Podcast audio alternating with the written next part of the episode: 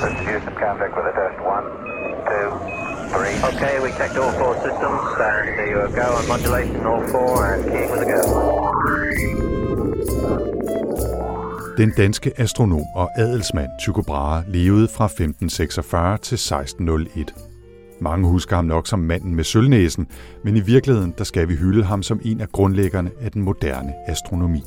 I denne serie af Rumsnak Special fortæller vi fem episoder om Tycho Brahes liv og videnskabelige arbejde. Det er i anledning for 450-året for hans opdagelse af Stella Nova, den nye stjerne, der dog viste sig at være en supernova. Jeg hedder Tina Ibsen. Og jeg hedder Anders Høgh Nissen. Velkommen til. 5, 4, 3, 2, 1, 0, and liftoff.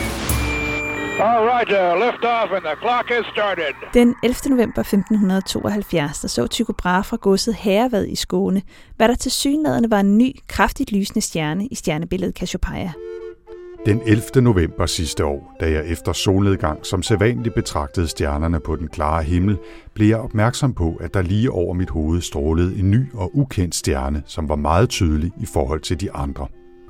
Lige siden min barndom har jeg været fortrolig med alle himlens stjerner, denne viden er nemlig ikke så vanskelig at opnå, og jeg var helt sikker på, at der aldrig før havde været en stjerne på dette sted på himlen, eller i så fald en meget lille stjerne helt uden denne markante klarhed. Sådan skrev Tycho Brahe i bogen The Nova Stella, som han altså udgav i 1573, året efter observationen af den nye stjerne. I dag ved vi, at Tycho Brahes Stella Nova, den nye stjerne, ikke var en ny stjerne, men en supernova, altså en gammel stjerne, som eksploderede i en kolossal udladning af stof og energi. I denne episode af Rumsnak Special om Tycho Brahe, der ser vi på selve den opdagelse, som vi fejrer med serien, altså observationen af Stella Nova i november 1572. Og det gør vi i selskab med lektor og bibliotekschef Bertil Dork fra Syddansk Universitet og med Peter Seberg fra det Danske Sprog- og Litteraturselskab. Lidt senere vender vi tilbage til selve bogen, men til at begynde med skruer vi tiden tilbage til den novemberaften i 1572 sammen med lektor og bibliotekschef Bertil Dog fra Syddansk Universitet. Ja, altså dengang kunne de fleste jo se det på himlen, som Tycho Brahe kunne se. Måske kendte han himlen lidt bedre end de fleste andre, fordi han fra barnsben havde gjort sig bekendt med stjernerne. Det skriver han også selv, at han kendte alle stjernerne øh, og deres position og så videre. Det, det var ikke en viden i øvrigt, som var svær at opnå. Øh, og de fleste kendte jo stjernerne, så man kan sige, fra oldtiden har man, har man jo kunne se de stjerner på himlen, som man kan se med det blotte øje, og det er cirka 6.000 stjerner i alt cirka 3.000 på hver øh, halvkugle. Øh, så, så det er jo de stjerner, man kunne se og, og kende, og dem har man så også øh, altså også siden oldtiden og, og, og fremad øh, opdelt i et antal stjernebilleder. Øh, 88 kanoniske, klassiske stjernebilleder, hvor er de 12 måske 13, er i dyrekredsen, og dem har folk jo kendt, og dem har Tycho Brahe også kendt. Øh, både øh, mytologien bagved ved stjernebillederne, og hvordan de så ud af deres positioner. Og frem til i dag, så kan man sige, kvæg teknologiens hjælp og større og større teleskoper og rumteleskoper og større følsomhed, så kan vi jo erkende og, og se en større del af, af universet vi kan ikke måske se det direkte med vores egne øjne, men vi kan se det via øh, teknologien. Så i dag ved vi, at der er jo ikke bare 6.000 stjerner, der er måske 200 milliarder stjerner bare i vores galakse alene, og, og nogle af dem kan vi få adgang til at se gennem teknologien. Og på samme måde så er der også øh, mindst lige så mange milliarder øh, galakser formentlig i universet, som der er, er stjerner. Så, så der er enormt meget mere, vi kan, vi kan få adgang til, end den gang, hvor man bare kunne kigge op og se de der øh, 3.000 stjerner, hvis man var, var, var heldig øh, og, og genkende stjernebillederne.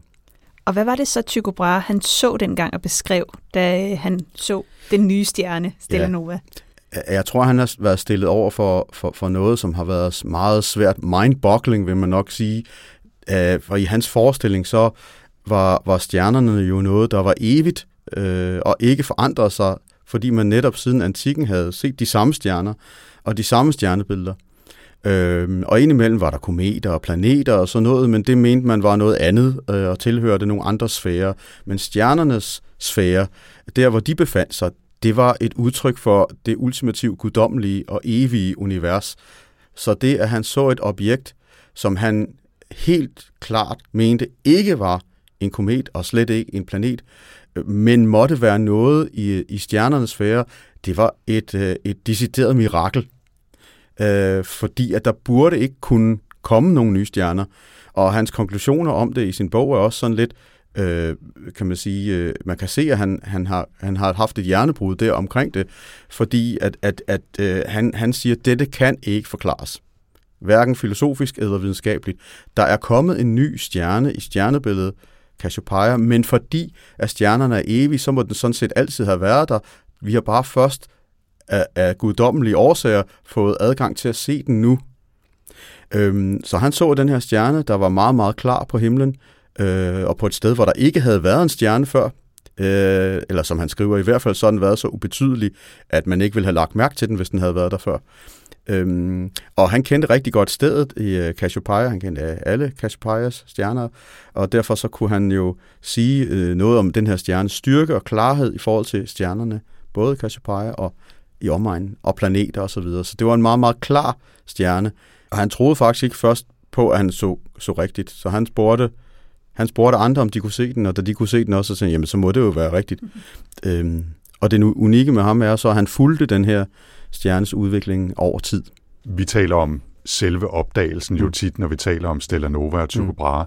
Hvor lang tid øh, kunne han observere, og hvor lang tid kiggede han derop? Jamen, han kiggede på, efter den her stjerne, indtil han ikke kunne se den mere. Altså, så det gjorde han relativt længe, øh, fra der i november øh, 1572 og frem til foråret, øh, forsommeren øh, 1574.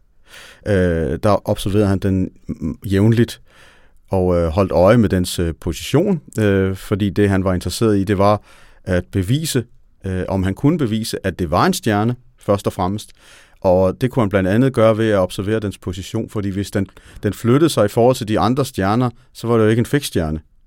Altså så tilhørte den ikke stjernevælvet, så måtte det være noget andet. Øhm, så positionen, den observerede han løbende, og så observerede han dens, øh, dens lysstyrke, eller dens klarhed, ved at sammenligne den med andre stjerner på himlen på samme tid, altså andre kendte stjerner som Sirius og Aldebaran i Tyren og, og, og, og Shader øh, i, øh, i Cassiopeia, som er den klareste stjerne der, og mange andre, øh, og også planeterne, så han observerede, hvor klar den var i forhold til planeterne, og noterede det. Og det er det, der er unikt ved Tycho Brahe, det er, at han, han var så systematisk omkring øh, de her ting. Øh, andre har også set den, og nogen har endda måske set den før ham. Øh, det er der også øh, evidens for. Men der er ingen, der har systematisk øh, observeret den på den her måde. Så han holdt øje med dens position, dens øh, klarhed, og så i øvrigt også dens farve. Øh, og farven, den øh, sammenligner han også med andre objekter, der havde farve på himlen, altså både øh, stjerner, øh, som Aldebaran, der er en rød stjerne for eksempel, og Betelgeuse, der også er en rød stjerne, øh, Mars og Venus øh, og, og, og Jupiter, som havde en anden form for, for klarhed. Dem sammenligner han løbende med over de her år, indtil den var blevet så svag, at han ikke længere øh, kunne se den. Så vidt Tycho Brahes egne observationer i 1572 og månederne efter. Men lad os lige tage et smut op til vores egen tid for en kort bemærkning. Det kan jo være, at man sidder derude og tænker, ja, jeg ville da også have troet, det var en ny stjerne, hvis jeg havde set, hvad Tycho Brahe så dengang, og hvad er en supernova overhovedet for noget? Så, Tina, hvad er en supernova, og hvad ved vi om dem i dag? I dag der kender vi til en række forskellige typer af novaer, men når det kommer til supernovaer, så deler vi dem ofte sådan lidt groft op i to kategorier. Der findes øh, type 1A supernovaer, som man mener er den type, som Tycho Brahes supernova var. Øhm, I sådan en, der har vi sådan et dobbeltstjernesystem, hvor den ene af de to stjerner er blevet til en lille hvid dværg, og det er resterne fra en stjerne, som for eksempel solen. Den her lille dværg, den øh, suger gas fra sin ledsagerstjerne, indtil den når en samlet masse svarende til 1,44 solmasser. Øh, her der kan den så ikke længere opretholde sin størrelse, og så eksploderer den i sin supernova. Den anden store klasse af supernovaer, det er type 2 supernovaer. Og det var ikke sådan en, som Tycho Brahe så, men det kan altså ske i stjerner, der er mere end 8 gange solens masse. Når den når slutningen af sit liv, så vil den lave et kernekollaps. Kernen vil implodere, og så de yderste lag, de kastes væk i sin supernova. Så det er sådan groft sagt de her to store kategorier, der findes af supernovaer.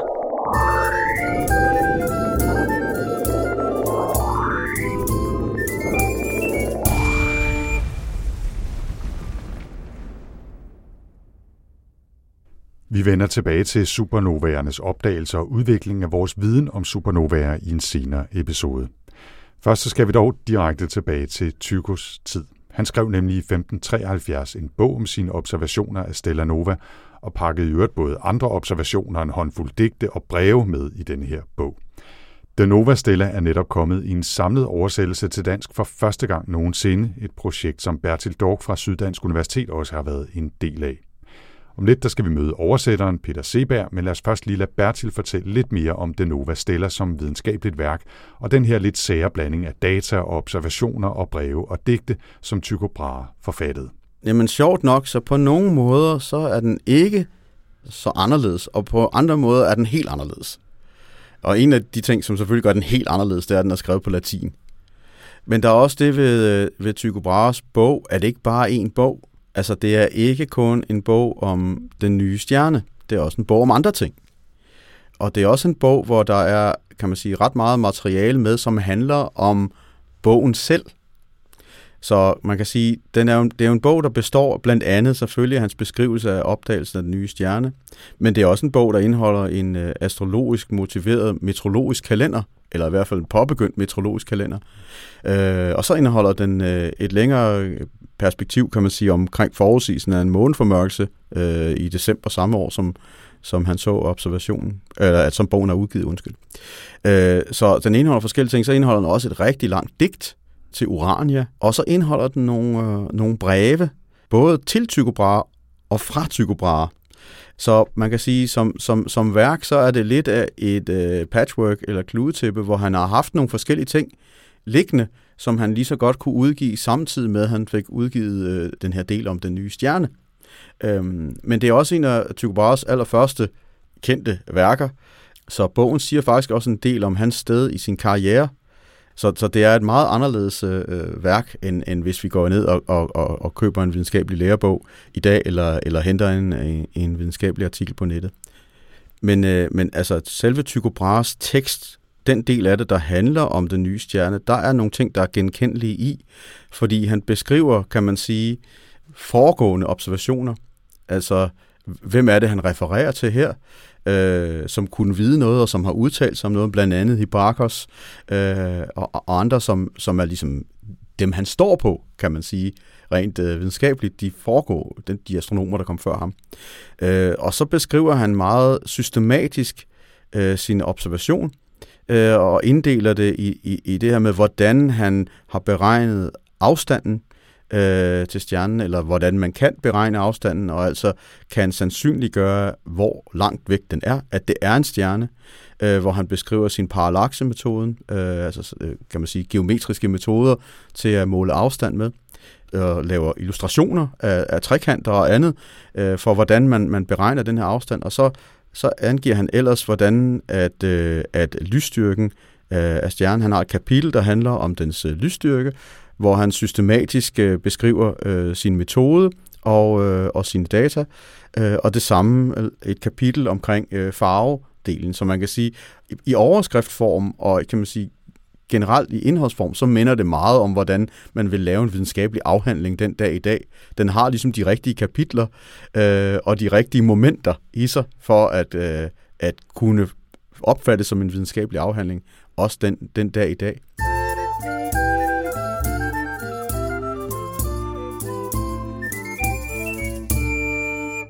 Altså Tycho Brahes problem var, at han var adelsmand.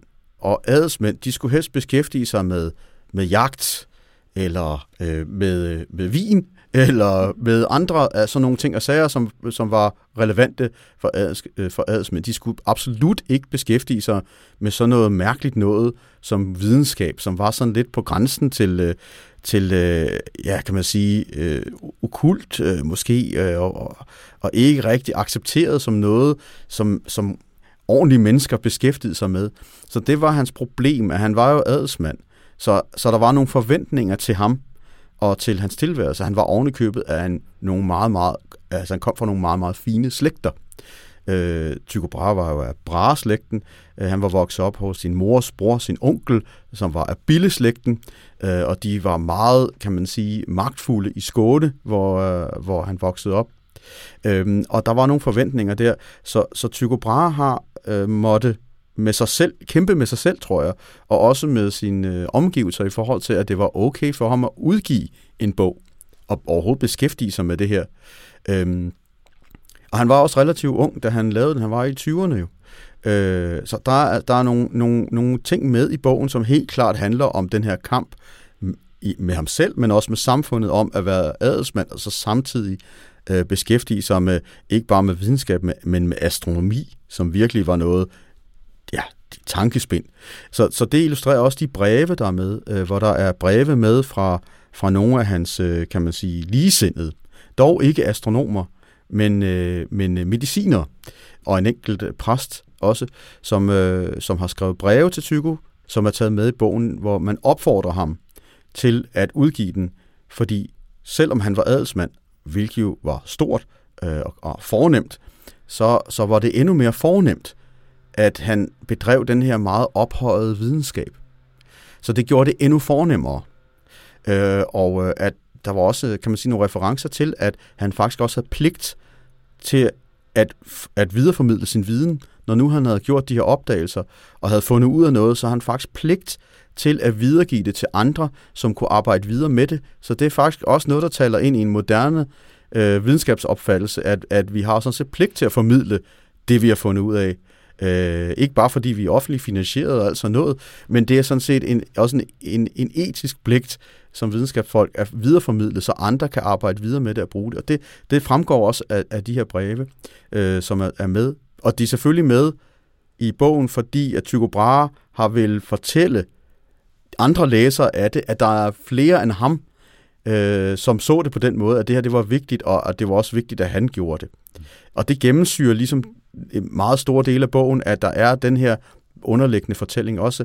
Hans digt til Urania, altså astronomiens muse, øh, som er meget langt, som fortæller, at øh, jamen, han er særlig udpeget, og han har en særlig pligt øh, til det her. Der er et efterskrift også til, øh, kan man sige, til almindelige læsere, som kunne for eksempel være teologer og præster, fordi de kunne latin, hvor han også prøver at sætte det ind i en kontekst i forhold til, at de kan forstå, hvorfor det her det er nødvendigt at, at udgive. Yes, sir. Reading you loud and clear.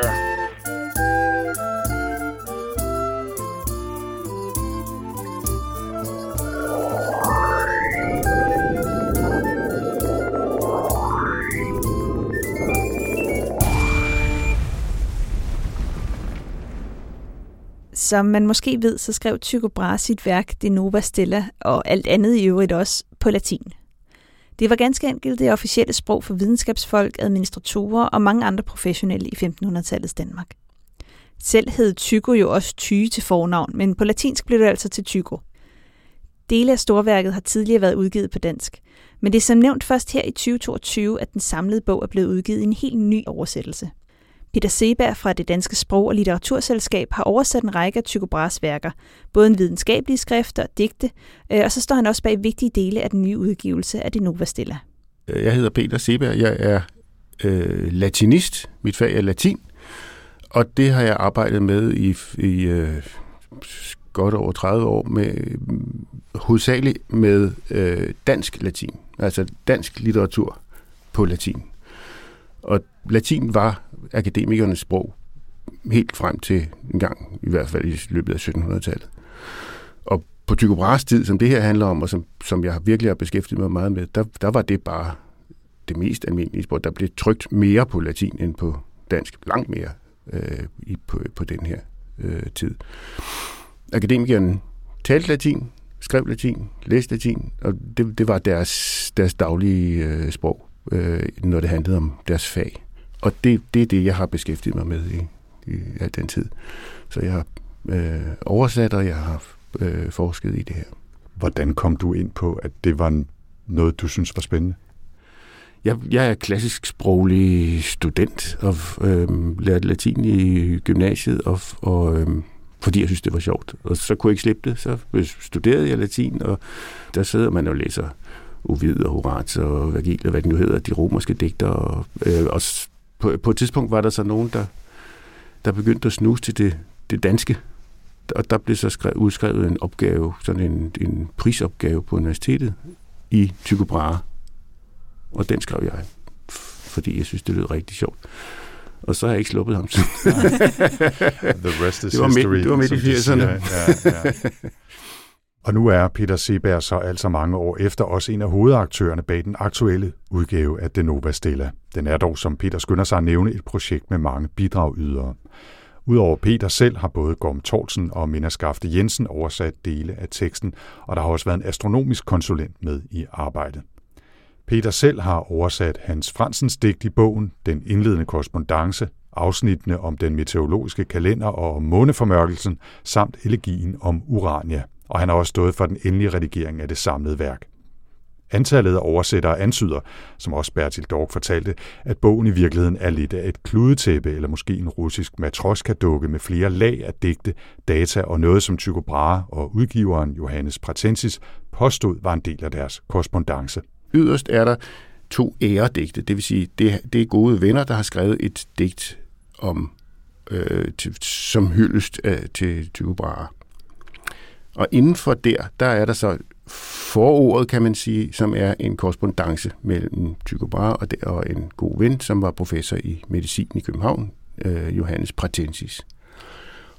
Og så helt til sidst et efterskrift, som er et stort digt om musen Urania, som fortæller, hvordan han øh, øh, ham, ham, han har, musen har vist sig for ham over i Skåne, hvor han gik rundt ude i skoven, og så, øh, og så siger hun, du, min, altså, min kunst, astronomien, den bliver ikke dyrket ordentligt.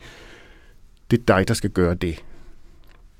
Og så øh, siger hun, og her, her har du det, du kan begynde på, der er så en ny stjerne. Og så, og så er der en beskrivelse af, hvad, hvad han skal gøre ved den stjerne. Og det er jo det, som han har gjort i bogen. Ikke? Det, er jo, det, er jo så, det er jo sådan en programerklæring. Øh, så der står det. Men, men derudover så foregår der alt muligt andet i det her øh, paratekster. Altså, øh, det er jo faktisk sådan, at den, øh, det, det første brev, det, det er et brev fra øh, Johannes Pratensis, som opfordrer Tycho Brahe til at udgive bogen. Og så kommer Tycho Brahes svar, hvor han kviger sig ved det, og ender med at sige, ja, okay, så gør jeg det. Han skriver utryggeligt i, i, i sit brev der, at, at bogen skal komme anonymt. Men altså, et hver, der kan, har set bogen, ved, at der står Tycho Brahe på forsiden. Det, der er øh, ingen, ingen tvivl. Det, det, det er bare spil for galleriet. Ikke? Øh, brevet fra øh, Pratensis er dateret 7. maj. Og så er der derefter øh, svaret fra, fra Tycho Brahe. Men der findes et brev fra Pratensis, som jo ikke er med her, men et rigtigt brev, som er fra øh, midt i april, hvor, hvor øh, Pratensis lover at skrive brevet, og, og hvor det fremgår tydeligt, at bogen allerede er næsten færdigt trygt. Okay. Så, så altså, det er jo ren fiktion, det her, øh, men, men det er jo en vigtig fiktion, fordi det, det giver hele øh, Øh, hans opbygning af, øh, hvordan bogen skal forstås, og hvordan han selv skal forstås. Det, det er en meget spændende, øh, retorisk snedig måde at, at præsentere sig selv og sin bog på. Og Tycho Brahe håbede altså, hvad der også lykkedes, at bruge udgivelsen til en slags jobansøgning hos kong Frederik II. Og derfor blev selve beskrivelsen af den nye stjerne og observationerne pakket ind i alle de her breve, digte osv. For når det kommer til stykket, så fylder den videnskabelige del af historien om Stellanova faktisk ikke særlig meget, fortæller Peter Sebjerg. Han søger vel, tror jeg, en, en støtte fra kongen. Det skriver han ikke nogen steder. Øhm, han, det sidste digt i det sidste æredigt i bogen, det, det er fra øh, Anders Sørensen Vedel, som er øh, Tycho Brahes meget nære ven, men som jeg altså også er slotspræst i København. Så det vil sige, der, der er forbindelsen til hoffet. Ikke? Og det er måske ikke tilfældigt, at det, det står der. Øhm, men i hans eget brev øh, til Pratensis i begyndelsen, hvor han sådan gradvist erkender, at han, han bliver nødt til at udgive det her, der skriver han så også, at, at det bliver for svært, og øh, det, øh, jeg, jeg bliver nødt til at vælge at være astronom. Og det kan man ikke her i Danmark. Det, det, det er nok ikke muligt. Jeg må nok rejse til, forlade landet og rejse til udlandet. Og det kan jo let ses som en, en ansøgning om at blive tvunget til at blive. Øh, og, og, det, og sådan blev det jo. Altså tre år senere, så sad han på Ven.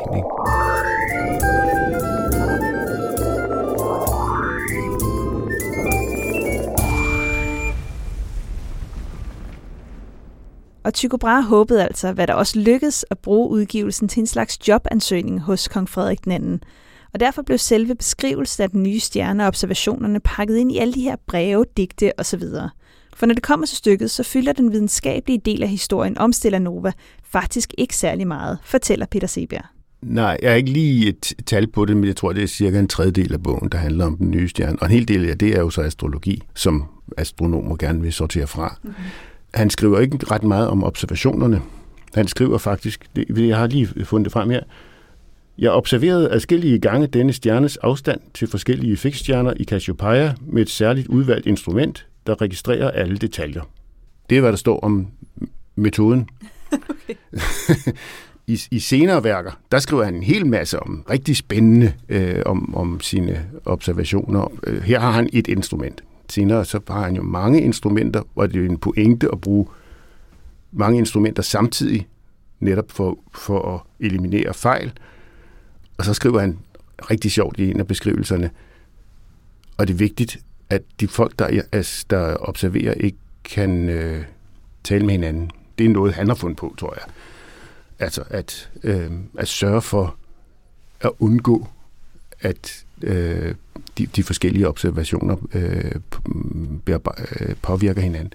Men det er ikke det, der vi er nu. Nu er han jo bare en ung mand på 26, som øh, selv har observeret den her stjerne. Men nu sprang vi jo før lidt lidt hen over det faktum, at Tycho Brahe altså skrev på latin, og selvom du kan helt utrolig mange ting, Tina, så tror jeg ikke, du er så skarp til latin.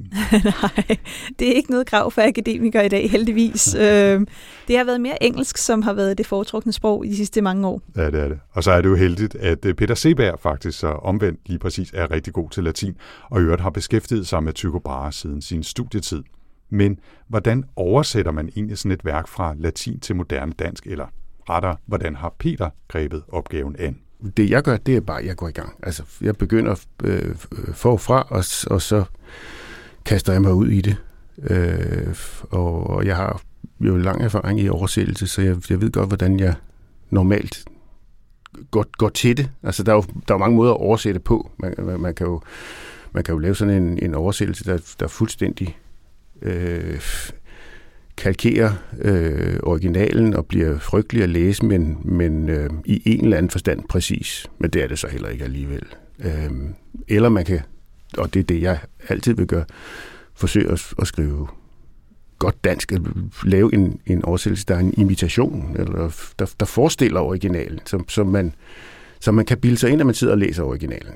Ikke? Det, det må da være, være målet det, det, det er det for indlysende, hvis det er en roman, man skal oversætte. Ikke? Det, men men, men øh, jeg synes, det er det samme her.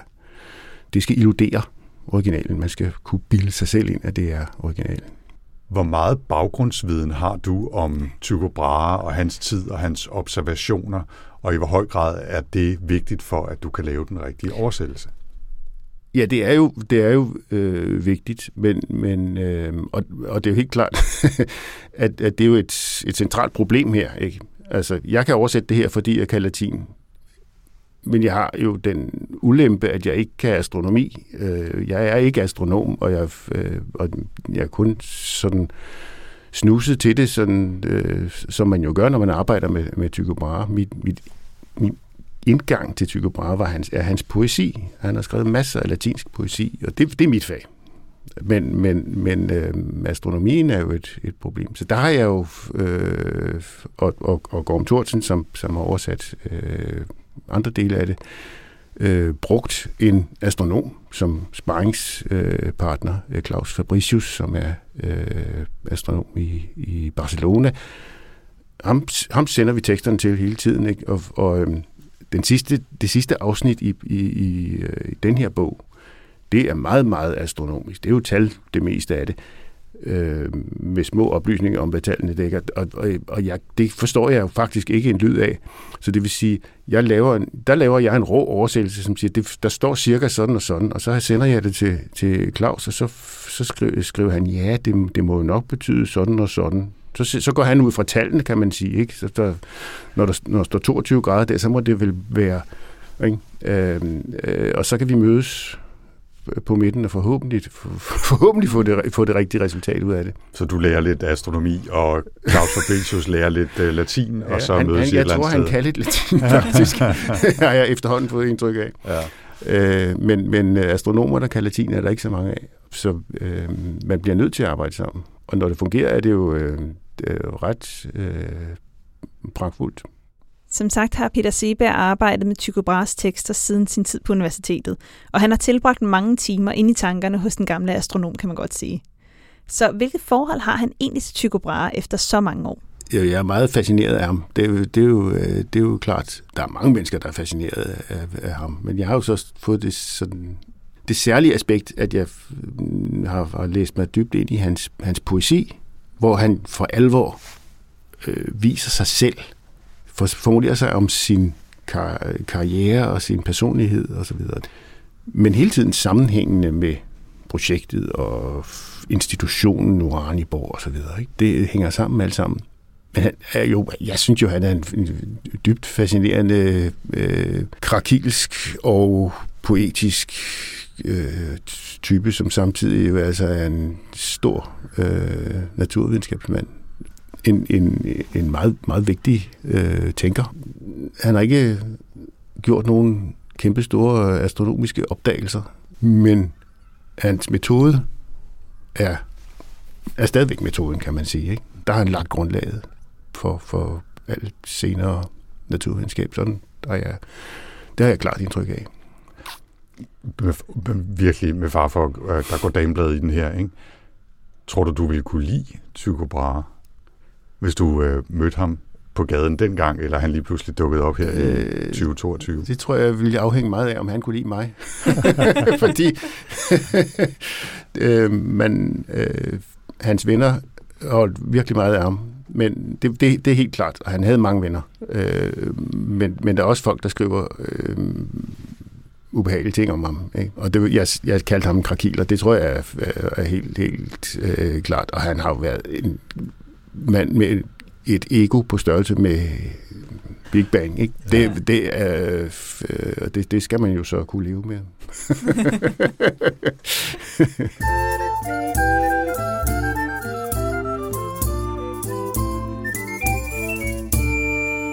Og efter alle de historier om den Nova Stella, og ikke mindst den nye danske oversættelse, så er det da vist også på tide lige at lade Peter Seberg selv læse lidt op. Altså, jeg, jeg synes jo faktisk, at poesien er så øh, interessant øh, at, at få frem øh, her. Altså, det der store digt, øh, som kommer til sidst til, øh, om Urania, om øh, musen. For det første er der, er der en, en lille passage, som jeg synes er så, så fin, det, som er det, hun siger til ham.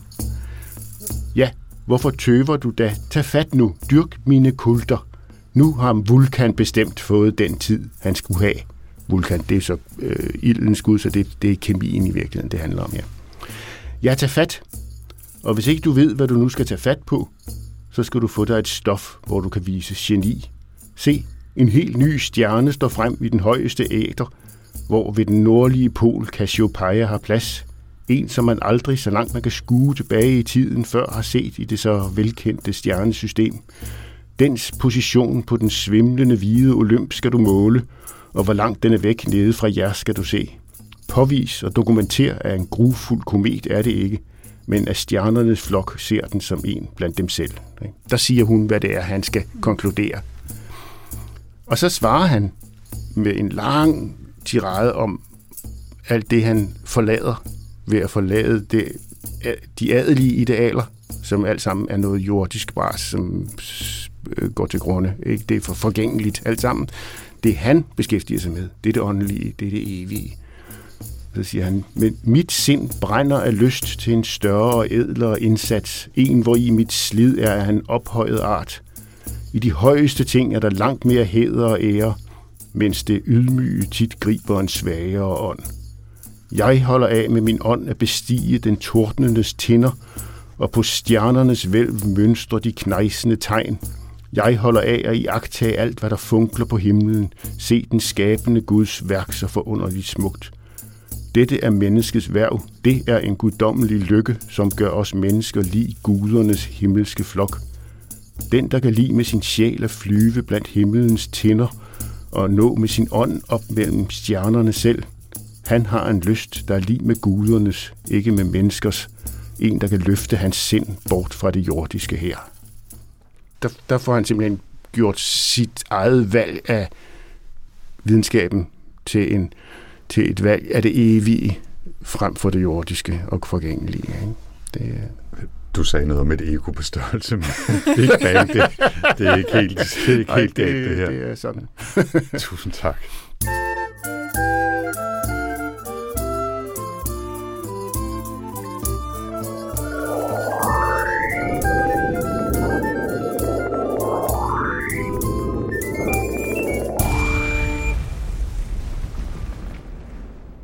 Men vi er ikke helt færdige nu. Vi skal også lige høre, hvordan det egentlig gik med den oprindelige udgivelse i 1573. For selvom vi i dag, ikke mindst her i Danmark, hylder bogen som et hovedværk fra videnskabens historie, så var det ikke lige frem en bestseller i slutningen af 1500-tallet, fortæller Bertil Dork. Jeg tror ikke, man kan sige, at der var nogle øh, revolutioner på baggrund af hans øh, bog. Ikke mens han levede, i hvert fald. Og øh, jeg tror, at den, den påvirkning, der er kommet af bogen, som var mest umiddelbar, det var nok, som, også som du siger, at Kepler øh, kunne anvende Tycho Brahes data, eller fik adgang til de data. Og, og det er ikke primært data fra den bog, det er, altså mange af Tycho Brahes udgivelser har jo, har jo kunne bruges til mange forskellige ting, men han har jo udgivet meget mere end den bog, og det er Tycho Brahes observationsprotokoller, som, øh, som jeg tror umiddelbart har haft den største direkte indvirkning øh, ved, at, øh, at Kepler kunne bruge dem, og um, altså målingerne af planetbanerne, øh, Mars og, og, og Venus, til at øh, sandsynliggøre sin model af solsystemet, hvor som handler om, at planeterne er i ellipsebaner, øh, hvor at solen er i det ene brandpunkt. Så det er først senere, at, øh, at, at øh, den har, kan man sige, gået hen og blevet en nærmest bibelsk værk blandt kendere, altså blandt astronomer og, og, og, og andre, som, som beskæftigede sig med, med at forstå himlen. Altså det er sådan, det, er, det har været noget, der skulle igennem en, ligesom et vækstproces, øh, hvor den er blevet en klassiker, øh, og, og i dag er et fuldstændig uomgængeligt øh, værk i astronomiens historie. Og er der så noget, hvis vi trækker tråden op til i dag, er der noget af det videnskabelige arbejde, Tycho Brahe han fremsagde i selve bogen, ikke hans, øh, hans observationer ved siden af, men i selve det Stella Nova, som vi stadig kan bruge den dag i dag? Jamen det er jo netop i forhold til at, øh, at vide, hvilken type øh, supernova-eksplosion var det, fordi han var så omhyggelig øh, og præcis, både i sine målinger og i at dokumentere det, øh, at det er det, der gør os i stand til at kunne sige, at den type supernova, eller den supernova, der var på det sted i Cassiopeia, var efter al sandsynlighed type 1A, som vi kalder det. Øh, uden hans målinger, så, så, skulle der, så skulle der noget helt andet til. Men at man allerede i 1940'erne kunne udlede det af Tycho Brahes bog, det taler jo til, øh, til hans øh, kado i forhold til at, at være så præcis i sin måling og sin dokumentation. Vi talte lige med øh, Peter Seberg om, at bogen jo også i hvert fald delvis var en form for øh, ansøgning til øh, kong Frederik II om at øh, måske få øh, nogle besiddelser eller noget støtte, nogle penge, mm. så han kunne bedrive observationer fra Danmark. Så på den måde havde bogen jo en effekt mm. og, og opfyldt sit formål og, og var en succes øh, mm. ud fra det kriterium. Var den ellers et flop på sin egen tid? Nu sagde du, at den er blevet en, en slags bibel, i hvert fald for kender, eller mm. på niveau med Bibelen, en klassiker, i hvert fald et, et, et hovedværk. Men på sin egen tid, altså der i 1570'erne, var den så en succes? Jeg, jeg tror, den var en succes i Tycho Brahes nærmeste omgangskreds. altså, jeg, jeg, jeg tror, hvis øh, vi kan ligne det med, at uh, hvis vi udgav en bog i dag, og, og, og alle, alle i familien, forfatterens familie, så skulle have et eksemplar at købe det, så havde det været en, et, et succes på den måde. Jeg tror, at, at dem, dem, der kendte Tycho Brahe, og faktisk måske nogle af dem, der har været med til at lave bogen, hos dem var det en stor succes, men jeg tror, i, i sådan almene øh, videnskabelige kreds, der kom den ikke nok ikke langt omkring men har Tycho Brahe har kunne bruge den øh, på samme måde, som man kan bruge sin, øh, sin specialafhandling, altså PhD-afhandling, når man, når man søger job et eller andet sted, og den står på ens publikationsliste, så der er en publikation der. Øh, og så har han selvfølgelig også brugt den i forhold til øh, at kunne tage noget øh, ejerskab til, til noget, der var helt unikt, nemlig den her nye stjerne, som jeg tror mange har kendt til. Og han har så arbejdet gennem hele sin tilværelse på at have ejerskab til det, Øh, og det har så har gjort, at han kunne bygge sin karriere også op omkring øh, omkring det, ikke? Øh, så, men um, umiddelbart som en, en bog, så den dag, den kom ud, eller skal man sige, der tror jeg ikke, at det var en kioskbasker. Det tror jeg altså ikke.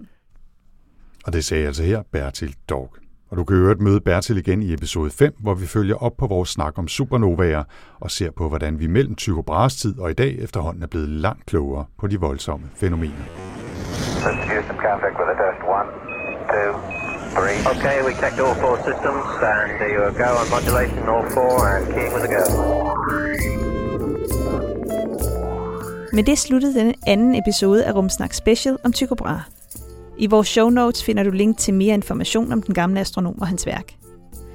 De medvirkende eksperter var Peter Seberg fra det Danske Sprog- og Litteraturselskab og Bertil Dog fra Syddansk Universitet. I næste episode der ser vi nærmere på, hvordan Tycho Brahe boede og arbejdede i sine besiddelser på øen Ven, og på hvor gode hans observationer egentlig var. Serien om Tycho Brahe er støttet af Vidt Knudsens Fond og produceres af Potlab. Husk, at du også kan få masser af dansk rumstof i Rumsnaks sædvanlige podcast-episoder, når Tycho-serien er slut. Jeg hedder Anders Høgh Nissen. Og jeg hedder Tina Ibsen. Tak for denne gang. Three, two, one, zero, and liftoff.